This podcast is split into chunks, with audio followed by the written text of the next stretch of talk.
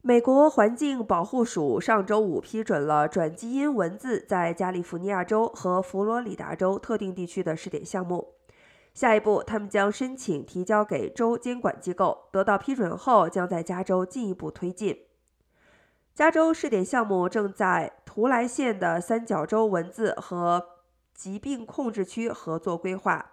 现在，科学家们正在审查转基因文字的释放是否可能对某些领域工作的人员造成危害。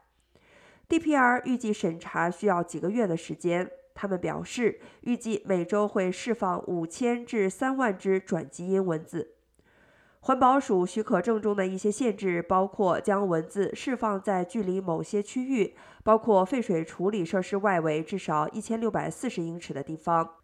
柑橘、苹果、梨、油桃和桃子作物区，以及牛、家禽和猪畜饲养设施附近。